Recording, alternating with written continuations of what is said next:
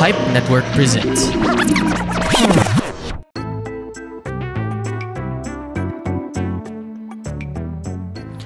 Hi, my name is Mark Adam and I'm the host of Quantox the Podcast, a podcast show that we can discuss different hot trending topics from love, social media, politics, and many more.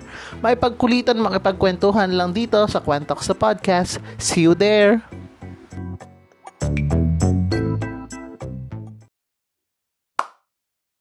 The periodic table of elements was last updated in 2016, adding four new elements nihonium, moscovium, tennessine, and oganesson.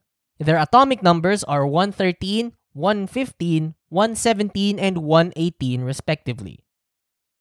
You are listening to the Bani Podcast Reflush, the show where you get to learn something new and useless about the world around you. My name is Carl Aquino.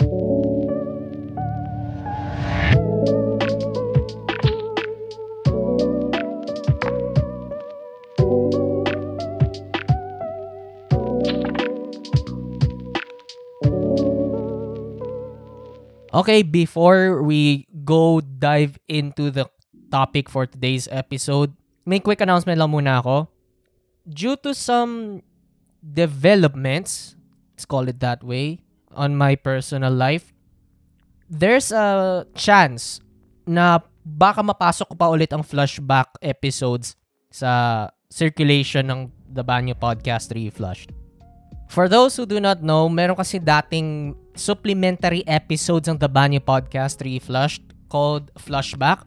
Mga mini special episodes siya kung saan may isang topic sa isang lumang episode ng The Banyo Podcast Reflush na gusto kong pag-usapan palalo na hindi hindi siya fully for one official The Banyo Podcast Reflushed episode.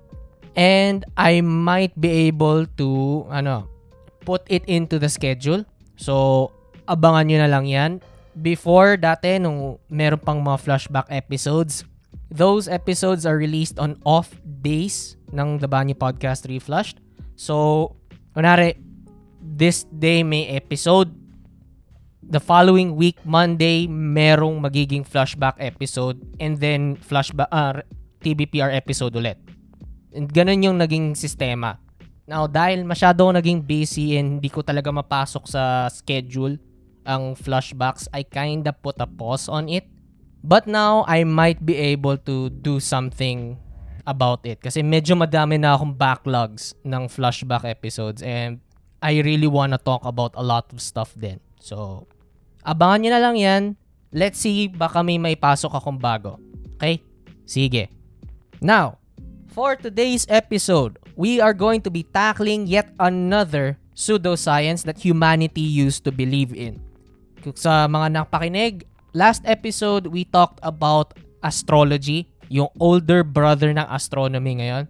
And today, we are going to be talking about chemistry's older brother, alchemy. Yes, alchemy, the archaic practice ng pagmamanipulate or pag-recreate ng mga precious materials usually, ang ginagawa nila, people wanted to turn lead into gold. Yun yung parang, yung parang unang-unang pumapasok sa isipan ng mga tao pagdating sa alchemy. Alchemy is deeply rooted sa iba't ibang mga fields of knowledge. Andiyan yung philosophy, astronomy, astrology, and religion among others. May konting mysticism kasi dito eh. Kaya today we think of alchemy as more of a magical thing pero dati paniniwala nila this is true and legitimate science. Eh, paano nakapasok ang astrology and philosophy dito sa alchemy na to? How the hell did these different concepts got into this other different thing?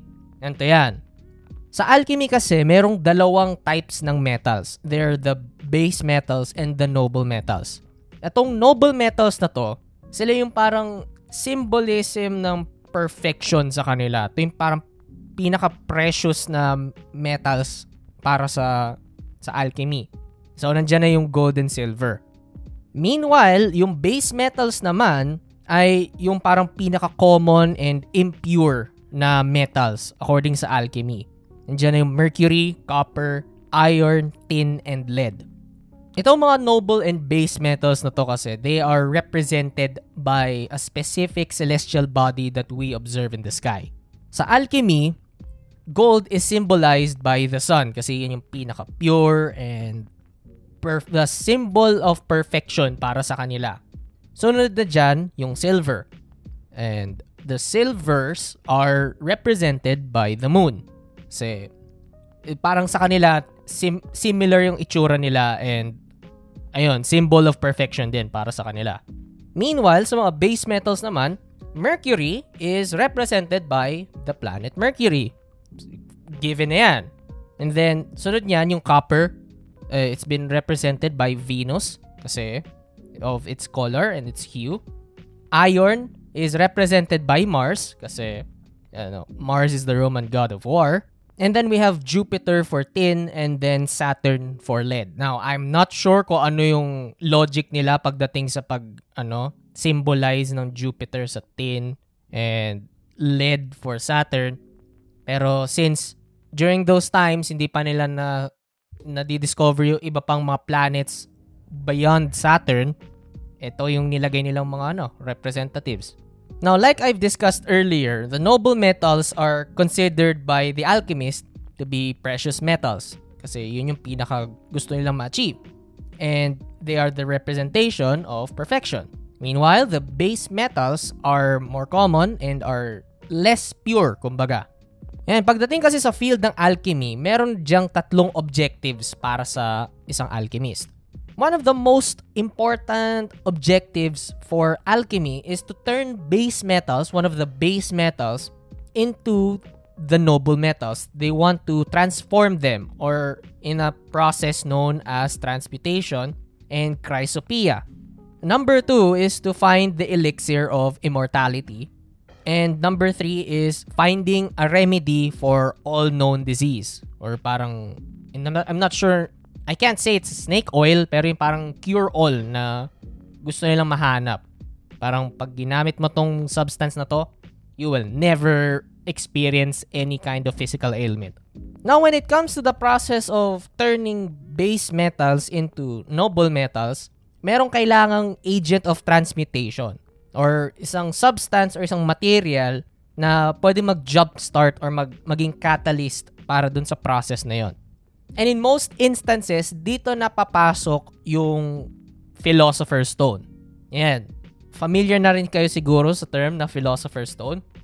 Pero sa mga hindi familiar, the Philosopher's Stone is this substance that is supposed to be able to change the internal properties of metals. And meron ding ibang mga alchemists out there dati na paniniwala nila na itong Philosopher's Stone ay yung elixir of immortality din.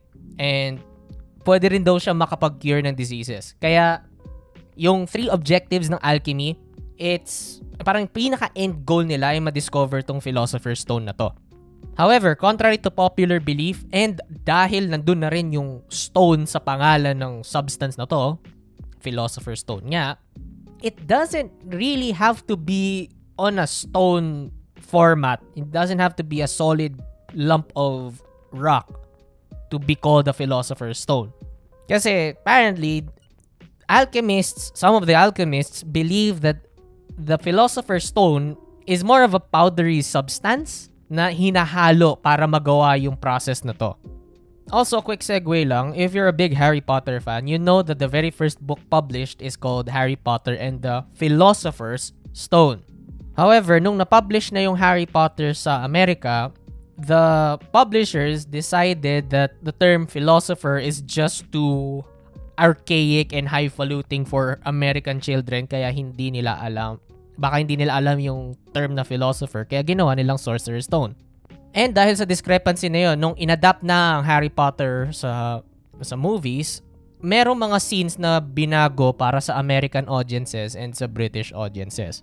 And dahil ang DVD namin ay yung American version, nung lumalaki ako, I've known that the very first Harry Potter book is uh, the Harry, Harry Potter and the Sorcerer's Stone. It's only years later nung nalaman ko na Philosopher's Stone pala talaga dapat yon. Fuck you, Scholastic. But anyway, balik tayo sa ano, sa concept ng alchemy. Itong transmutation process, also known as chrysopia, tinatawag ko kanina, it actually involves a lot of various metals and mixing them and along with other I'm, I'm not sure kung ano mga ingredients yon pero hinahalo-halo nila. And once it's mixed up, nilalagay siya sa isang egg-shaped na container tapos pinapainit. And matagalang proseso ang ang ang pagpapainit dito. Ang daming boiling, ang daming smoke, ang daming mixing na kailangan ano. It's a very meticulous process kasi itong transmutation process na to. And idea kasi dito is the more that you mix it and the longer that you put it in the heating process, eventually the heating process will change the color of the mixture. So let's say yung plano mo ay gusto mong gawing gold ang lead. Ang gagawin mo, you're going to put it in this container along with other 11 secret herbs and spices. You're going to mix it up and then you're going to heat it. And mag ang mangyayari, magbabago muna yung kulay.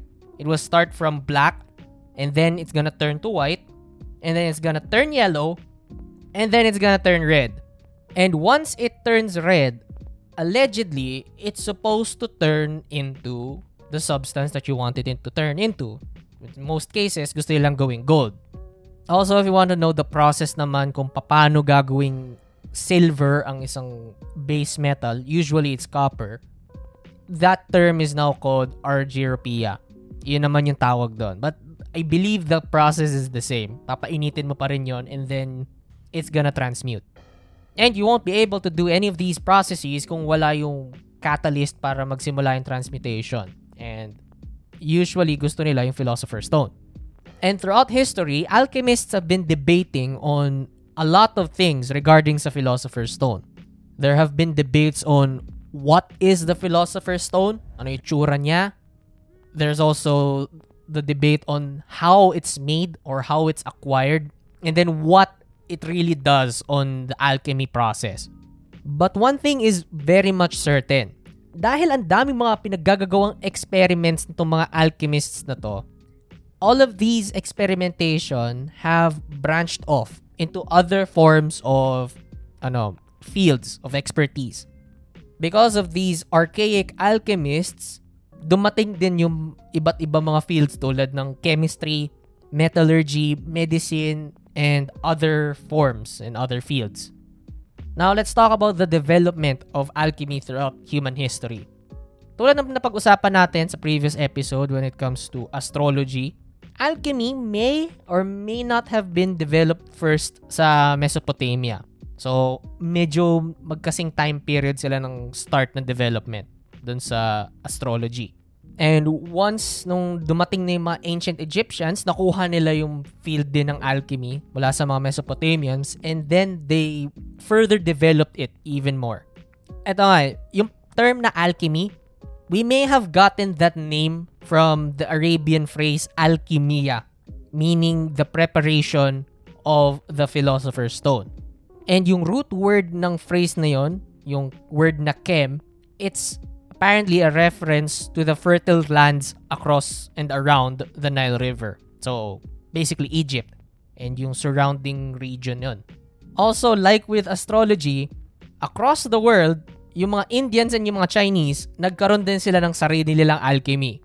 So, iba't ibang mga regions din na nag-develop ng sarili nilang alchemy. And there are notable differences.